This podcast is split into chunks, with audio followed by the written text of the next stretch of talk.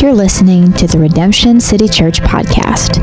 To learn more about Redemption City Church, visit us online at rccbaltimore.org. Today's message comes from Pastor Adam Mutasib. Well, good morning, RCC. My name's Adam. I haven't, met you yet. I'm one of the pastors here, along with the other pastor, Adam Wilson.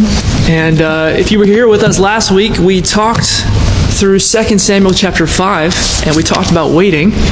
And I think God wants to give us an opportunity to practice what we preach because we find ourselves waiting uh, to gather in person. Uh, we're not gathering uh, because of the, it's not really because of the snow, it's because we need a new occupancy permit on this new building we just uh, received by God's provision. And so we want to submit to the governing authorities and be wise. And so we have a fire uh, inspection this week, and we're hoping this week we'll be able to meet in person uh, this upcoming Sunday, but no guarantees. our councilman has been incredibly helpful for us in this process. We've been talking with his office, and so so uh, be praying for us. Be joyfully waiting. We're in the Lord's timing right now, and uh, you know this whole year's been weird. Uh, year has been weird, so we're kind of used to this. Uh, but uh, we're going to wait and celebrate along the way. Uh, this morning we're in 2 Samuel 6. If you're new with us, we love going through books of the Bible, and that's what we're doing this morning, 2 Samuel 6. And what an interesting text uh, Pastor Adam just read. Uh, you're probably not going to read that to your kids later today. a lot of interesting things happening. Um, this sermon we're about to go through, this text, is really for anyone who's ever been bored at church, because I know that's been all of us, including myself. We got people getting struck dead here in this chapter. We got men dancing naked. So if you like the movie Magic Mike, you're going to love church this morning. But most importantly, what we're going to see, and this is really our main point, is, and I, I titled this sermon, A God Worth Dancing For, because we see Friends, like, we got a God that's worth us cutting the robot for. like, we should be celebrating like crazy. We should be a happy people because of the God we serve. We'll see that in chapter 6. And what we're going to see as we read through the chapter is every Christian should have this unique combination of fear and joy. Fear and joy. Fear because have you seen what this God is like. And then joy because that God chose not to destroy me, but to unite himself to me. So let's jump in. As we start 2 Samuel 6, uh, the text we just read, we see that David uh, has come and he's just taken the land that God has promised like a thousand years ago. A lot of exciting things happening. David is establishing Israel, this puny little nation of slaves, into now a global superpower. And now that Israel is more secure as a nation, David turns his eye to the most important task on his mind. Uh, and this task consumed him. This next objective that takes up this chapter is so important that in Psalm 132, David vows, I will not sleep. I won't even go in my bed until I accomplish this objective. You ever want to do something so badly you can't sleep? That's what David's going for here. And the objective is he wants to bring the Ark of the Covenant to the capital that he's just established, the city of Jerusalem. Why is this such a big deal? Why does he want to bring the ark into Jerusalem? Well, when you think Ark of the Covenant, think like the one ring in Lord of the Rings. Like everyone's clamoring for this thing. There's so much power. This box had a lot of power. And it wasn't the Ark of the Covenant itself that was powerful. It's like it's just a wooden box that man made. The reason the ark is more than a box, though, is because it represented to Israel the presence of Yahweh, the presence of God. Obviously, we know God doesn't live in a box. This, I think that's literally a saying. But he chose the Ark of the Covenant as the place where he would manifest his presence among his people. He says in Exodus 25 of the Ark, There I will meet with you, there I will speak with you. The ark was like a beacon for God's presence. God dwelt there.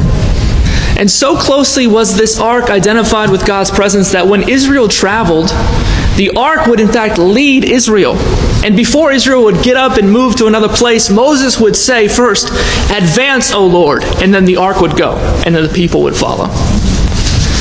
The ark is kind of like Tom Brady's jersey tonight. Like on anyone else, it's just a hundred dollar jersey. But if that brother wins another Super Bowl in that jersey, that jersey is going to be worth a million dollars, and we're all going to throw up because how many like how many Super Bowls can this guy win?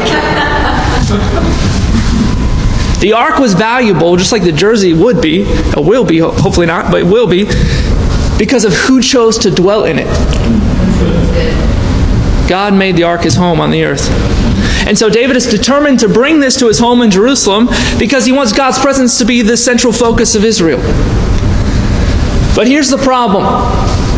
And we're going to see this all throughout this chapter in two specific examples in Uzzah and Michal. The problem is that the people are casual about God. They're bored with Him. They don't tremble at the thought of His presence. So what David and his 30,000 men do, I mean, just imagine David and 30,000 men. That doesn't include the women and children. They put this ark on a cart. They, it's driven by some oxen, and they're taking it to Jerusalem, the capital. And this man named Uzzah is in charge of overseeing the ark on this journey. Pretty important job Uzzah's got.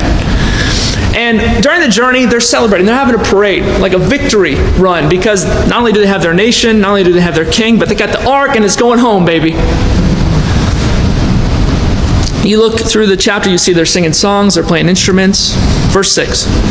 And when they came to the threshing floor of Nacon, Uzzah put out his hand to the ark of God and took hold of it, for the oxen stumbled. Verse 7. And the anger of the Lord was kindled or stirred up against Uzzah. And God struck him down there because of his error. And he died there beside the ark of God. So Uzzah was trying to stop the ark from falling to the ground. He caught it, and then God struck him down and killed him. I think it's easy just to read this and miss the horror of this story. I mean, just imagine you're having one of the best days of your life with all the people you love. You're out in the streets with all the women and children and men playing instruments, singing, celebrating.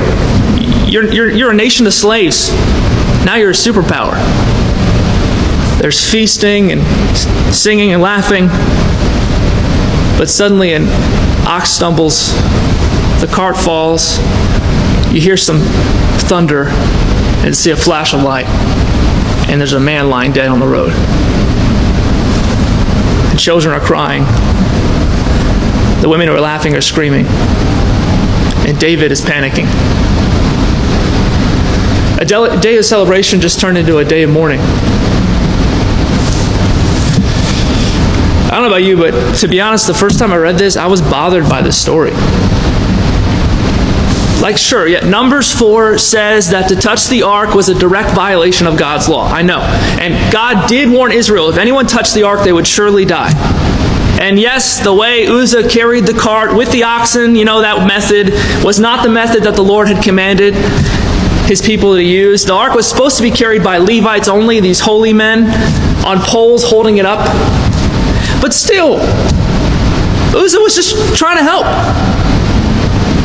The cart hit a pothole and he didn't want the ark to fall on the ground. It seemed like a trivial mistake with good intentions.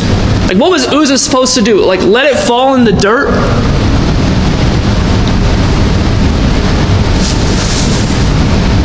Maybe you've read the Bible and gotten to a section or perhaps even a verse a verse about hell, a verse about judgment, a verse about sexuality or gender roles or church, whatever it is. And you walked away confused. Maybe you even walked away angry at what it said.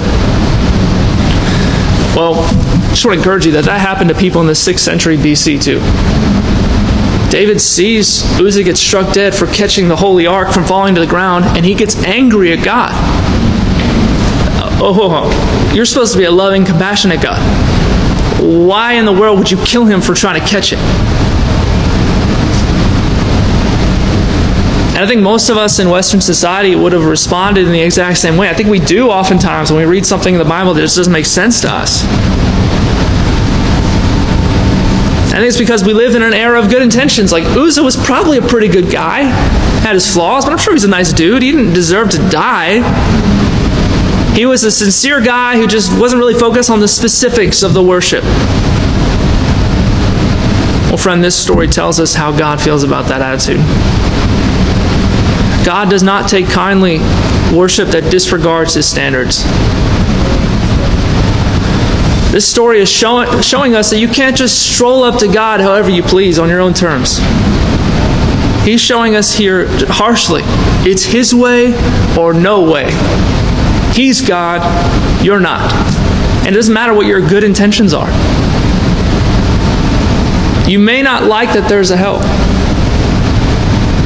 You may not think 70 years of sin is worth a lifetime of separation from God. You may not like the concept of judgment.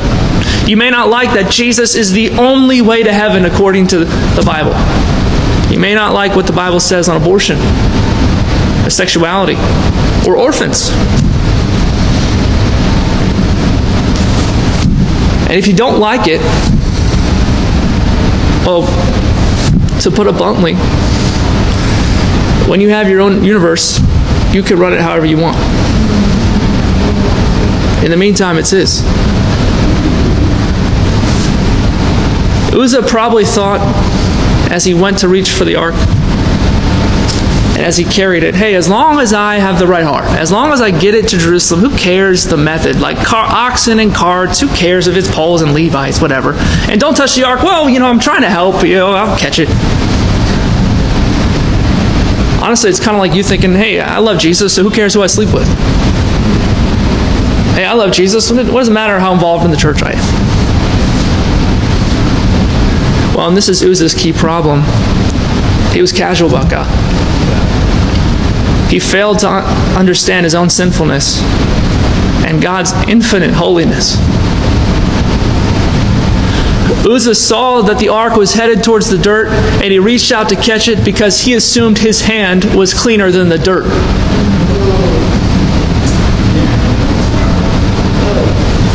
And most of us would have done the same thing because we just don't see how other God is.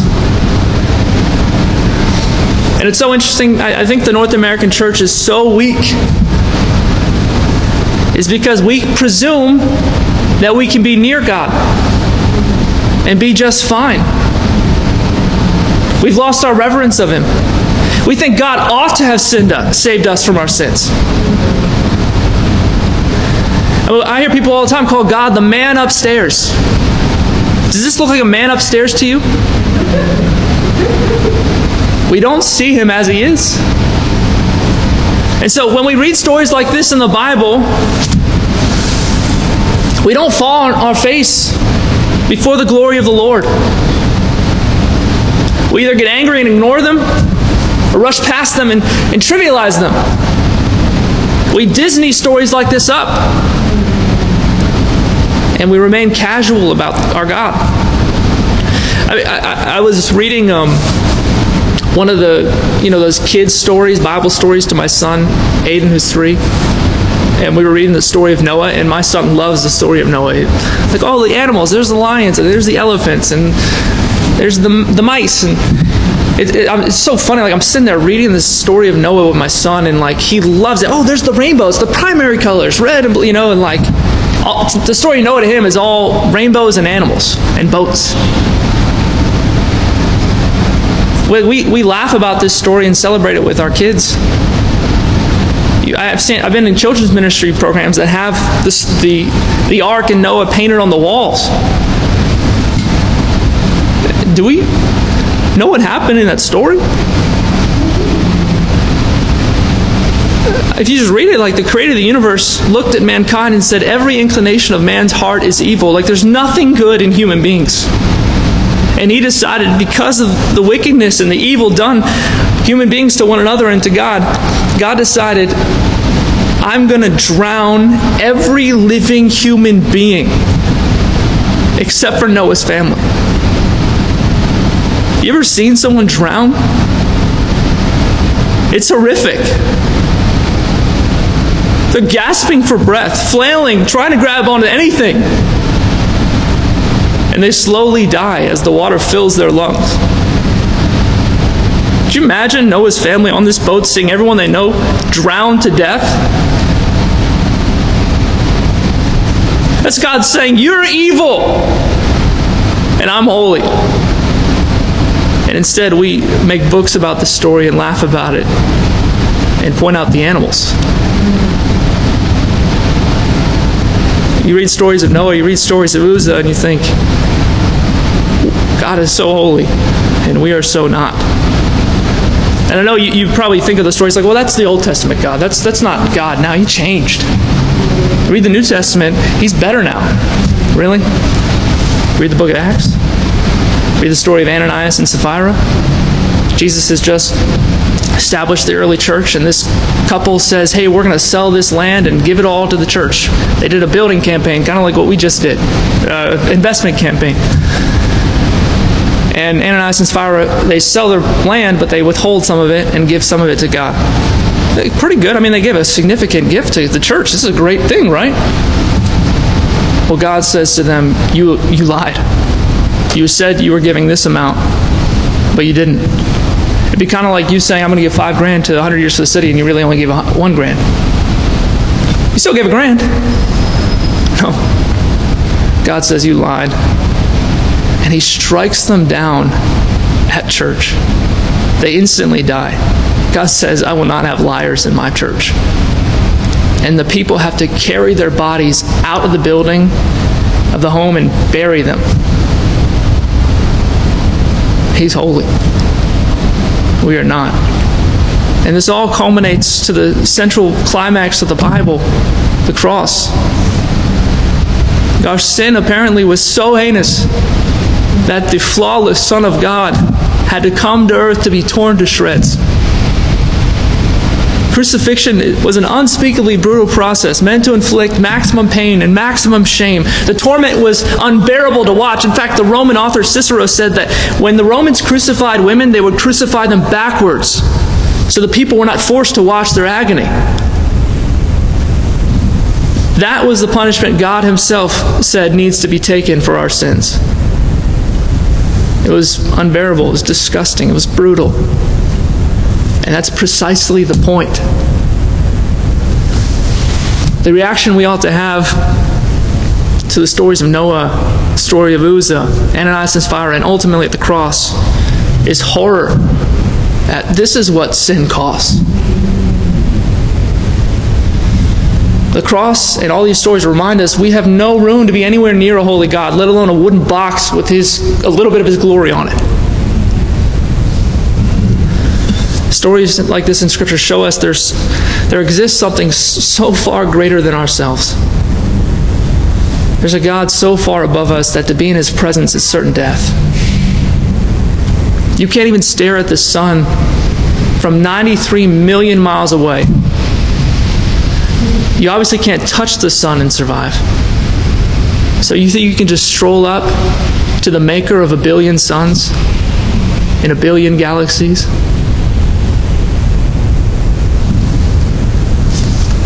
We're so productivity obsessed. We're so focused on speed that we have no category in our culture for sacred things, for slowing down and standing in awe. We carelessly rush into prayer, assuming God ought to give us everything we want, rather than cautiously approaching His throne with holy fear. We take Holy Communion without any self eh, examination, without any thought. We skim God's Word like we're in a doctor's waiting room reading a magazine we don't really care about, instead of examining it as the very Word of the Creator of the universe We treat the church like it's a valet service for our wants instead of the place where God is manifesting His glory, the people He has united Himself to, His body. Something far better than a wooden box. You know, the scriptures say that the demons believe that there's one God and they shudder at the thought of Him. And most of us, when we think about God, we don't shudder anymore because it's become so ordinary, so stale. It's probably because we bought this 21st century lie that joy comes from being the God of our own lives, so we don't have time for the real God. And so we create and erect shrines of our own glory on Facebook and Instagram, trying to fill the world with beautiful images of ourselves, too focused to look at the glory of God. And what we don't realize, friends, is that true joy does not come from being our own God, does not come from clamoring for, for attention. True joy comes standing forgotten in a multitude of the redeemed. Standing amongst the people Jesus has made his own, lost in a sea of worship, all of us, every nation, every tongue, every tribe, countless multitudes staring at the one being who is worthy of all our lives. Shuddering at the thought that he would unite us to himself. And so when we gather as a church, we are approaching holy ground. You get to come and worship something else, someone who's other than us. I heard a pastor one time say when somebody came to his church service and said, I don't really like church today. You know, the message wasn't really on point and the songs weren't my flavor. And the pastor said, I don't really care because we weren't worshiping you.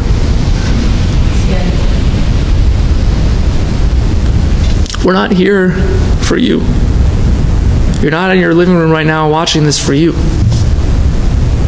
When we gather, it's not for you, it's for Him. Because we need to see, see His glory. We're looking at someone far greater than us. And 2 Samuel 6 is here to show us that when you see God as He is, you will have a shiver of terror run down your spine. You ever seen the movie Lion King, the old animated original? There's a scene where the hyenas are talking about the king, Mufasa. You know what I'm talking about? And, and they say, "Ooh, say the name, say the name, Mufasa. Ooh, Mufasa. say it again, say it again. Ooh, Mufasa." Everyone who sees the glory. Of God says, Yahweh, Yahweh. Just the thought of Him should bring butterflies to our stomach. And friend, the, your entire life, your entire eternal being, because you are an eternal being, is counting down to the moment when you stand naked before Him.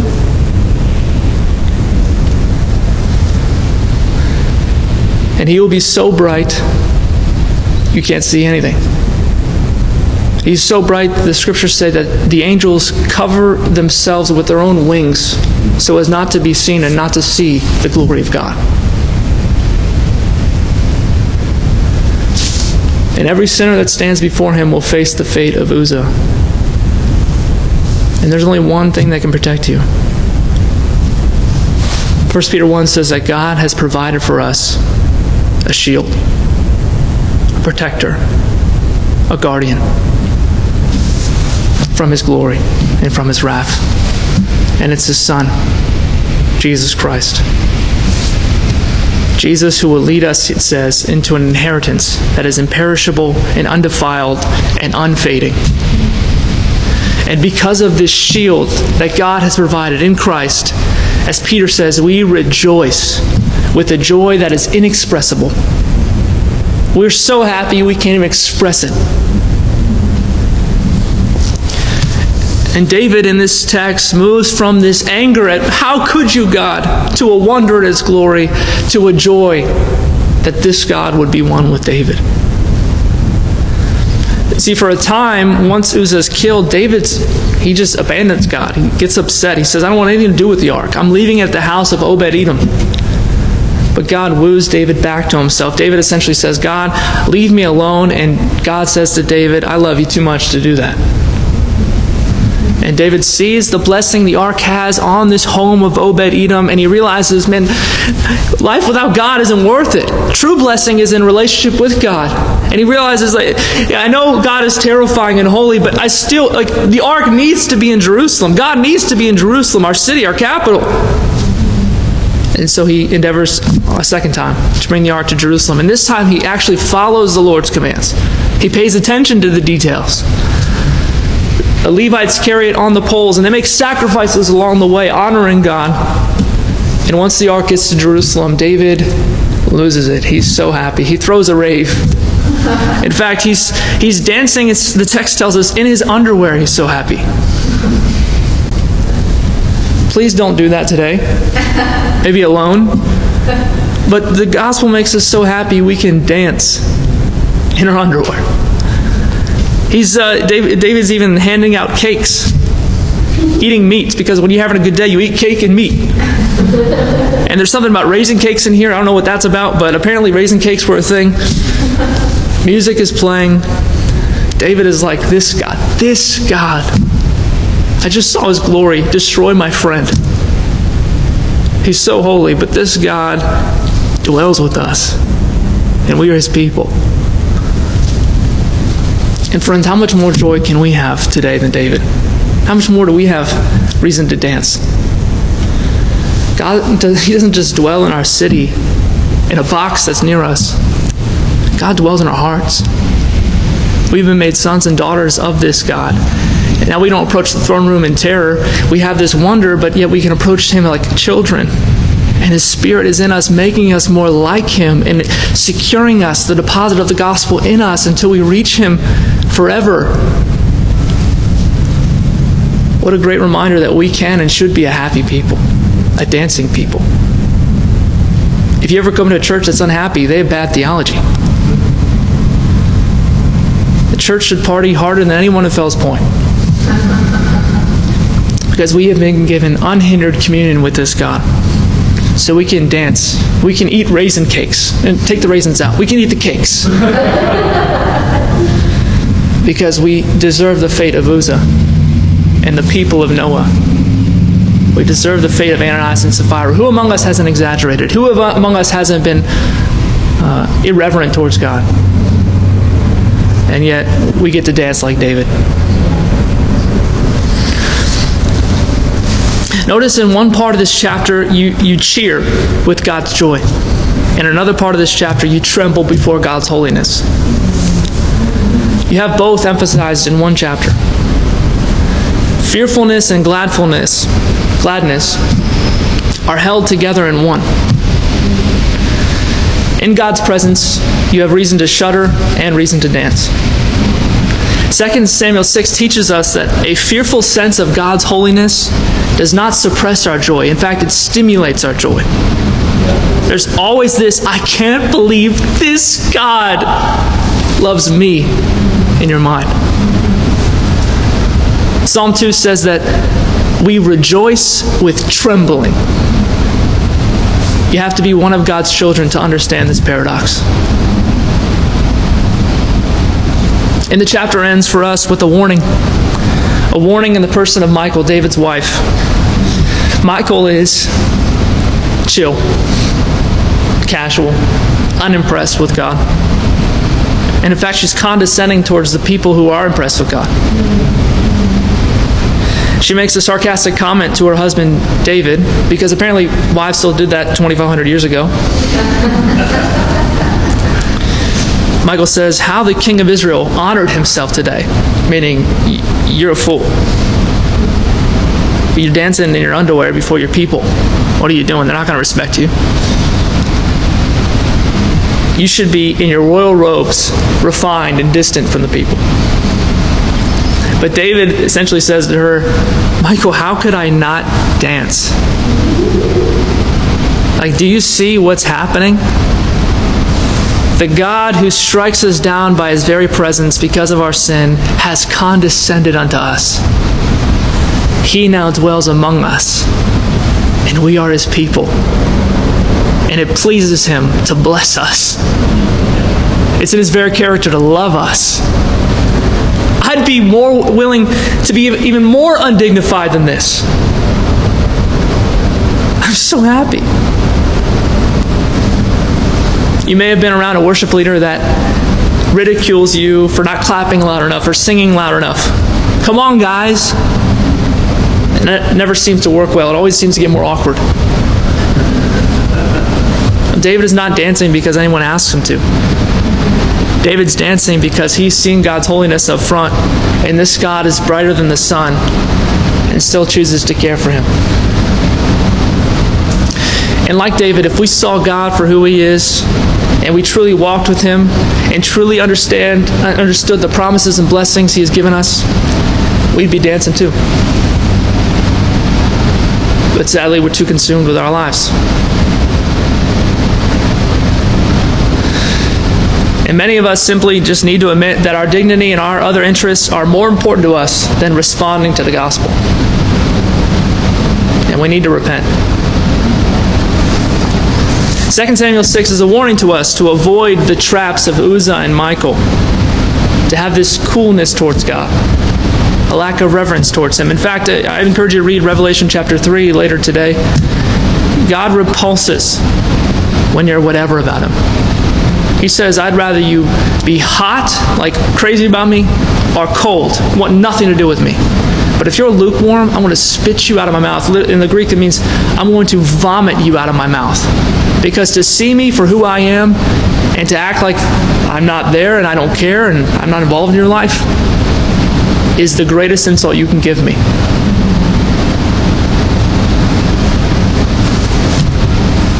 Perhaps you need some help to know what the spirit of Uzzah and Michal looks like today. I wrote just a few examples of what this mindset of Uzzah and Michal might be like for you. First, I think is you might be like Uzzah and Michal if you've lost your wonder. You've lost your awe. If the ordinary means of grace are boring to you, if prayer, if talking to this God is boring to you, if communion, like reminding yourself of the body of Christ that was broken, the blood of Christ that was poured out, for your holiness, taking that and dwelling on that is boring to you. If Scripture, hearing the words of God, is boring to you. If church is lame to you. Then you might be like Uzzah and Michal. Because the first step of a backsliding Christian is to lose your wonder. Secondly, if you play fast and loose with the Bible, like Uzzah, not holding tightly to what it says. Uzzah directly disregarded Numbers chapter 4. It didn't matter. Perhaps there's something in the Bible you're directly disregarding. And you're headed for the same fate as Michal and Uzzah. Number three, you've never been hated or looked down upon for your commitment to Jesus. If you've never been hated or looked down upon for your commitment to Jesus, you might have the spirit of Uzzah and Michal. David was ridiculed for being taking this Jesus thing too far. And if no one has ever said that to you, like, hey, you might be taking this God thing a little too far, then you're probably lukewarm. Every mighty man or woman of God has a trail of doubters and critics saying you're taking this too seriously. Now, Tim Keller says if you're always persecuted, you're probably a jerk. But if you're never persecuted, you're probably a coward. The people of God should be dancing, should be doing crazy, ridiculous things for this glory of God, in awe and wonder of Him.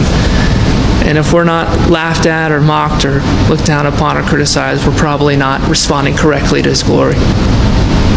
Number four, you go to church on Sunday just to go, but really you go somewhere else to get fed for your soul, a podcast, a book, some other mega church that you watch online.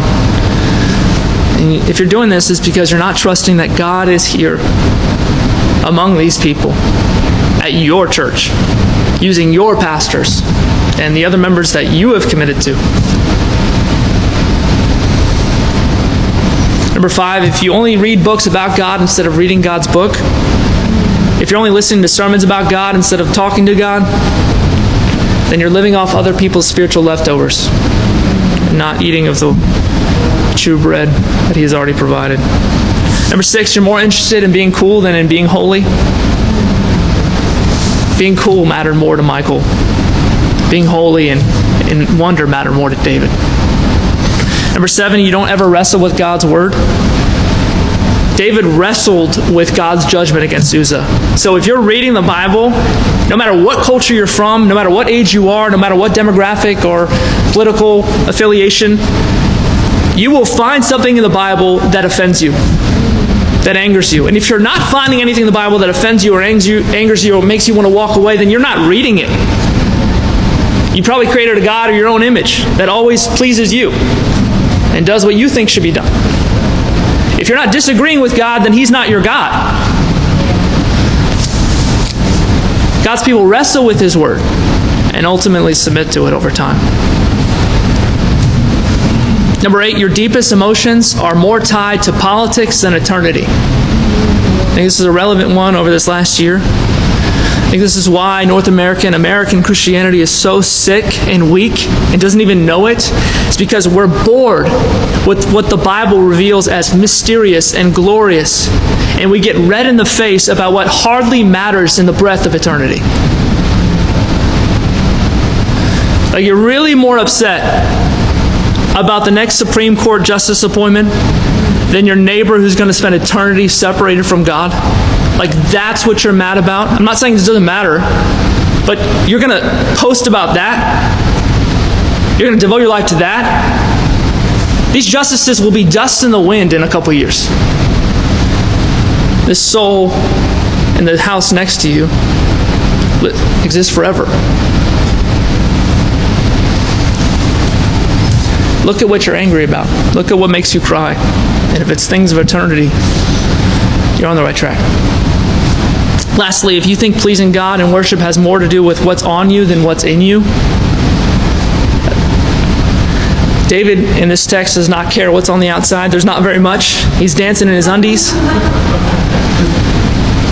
Again, please don't come here naked. We're going to put clothes on you. But recognize that God doesn't care that you're wearing a suit, He's more focused on your soul. So stop trying to impress Him or others with what you got on your body.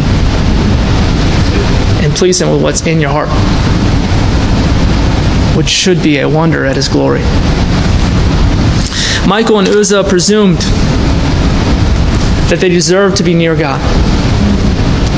And so God punishes them harshly. The text ends by telling us God kills Michal's womb. God is saying, I don't want this irreverence to be multiplied in any way. I will eradicate it now by killing Michal's womb. A punishment, along with Uzzah's, seems harsh. A sarcastic comment and a coldness towards God led to God killing her womb. This is another serious punishment for what we might consider a small common sin. I mean, honestly, who among us has not had a moment of coldness towards God? Who among us has not picked up His word nonchalantly and ignored it? Who among us has not offered a prayer half heartedly, like Uzzah and Michal did as they approached the things of God? Who among us would still be alive according to this standard? Do we realize the magnanimity of His grace? That we come into His presence day after day, year after year, with all of our sin, and He has not yet struck us down. And in just a few chapters, we're going to see that David does crimes like this and even worse adultery, murder, conspiracy, corruption. And yet God remains in blessing and loving David. Was it because Michal's sin was worse? Was it because Uzzah was a worse guy? No, not necessarily.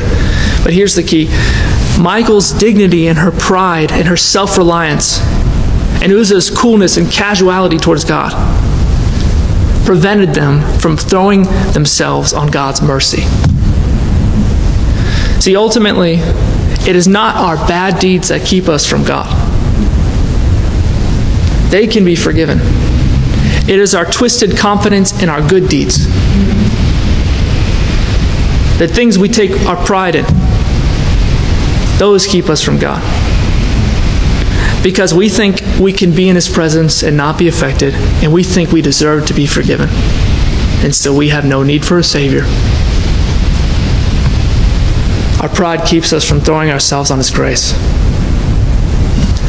And so, friends, I implore you, as I'm doing today, as a broken human being who deserves to be struck down. I'm throwing myself on His grace. Jesus, you're my shield. And if you're not there, I'm getting struck. And I want to encourage you to say the same thing to Him today. We forsake ourselves. We rip up our list of good deeds because they're trash anyway. They're done with the wrong motives. And we cling to Christ. Can you believe that God holds the universe by the word of his power loved us enough to come and be our shield? Let's look to that good news today. Would you pray with me? Lord Jesus, forgive me for not seeing your holiness and your glory as it is. Forgive me for ignoring you. Forgive us for being too casual about you and to erecting shrines in our glory, trying to make ourselves many gods under the big God. Lord, we recognize that we deserve the fate of the people of Noah who were drowned. We deserve the fate of Uzzah as we casually approach you. We deserve the fate of Michal, who was cool towards you. We deserve the fate of Ananias and Sapphira because we have lied before you.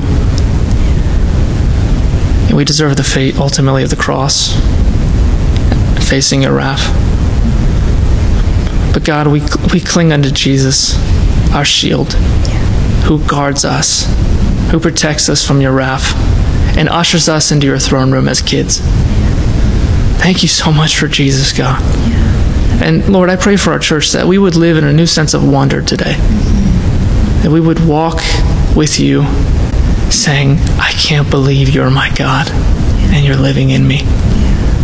May we dance just a little bit more today, even in the hard days.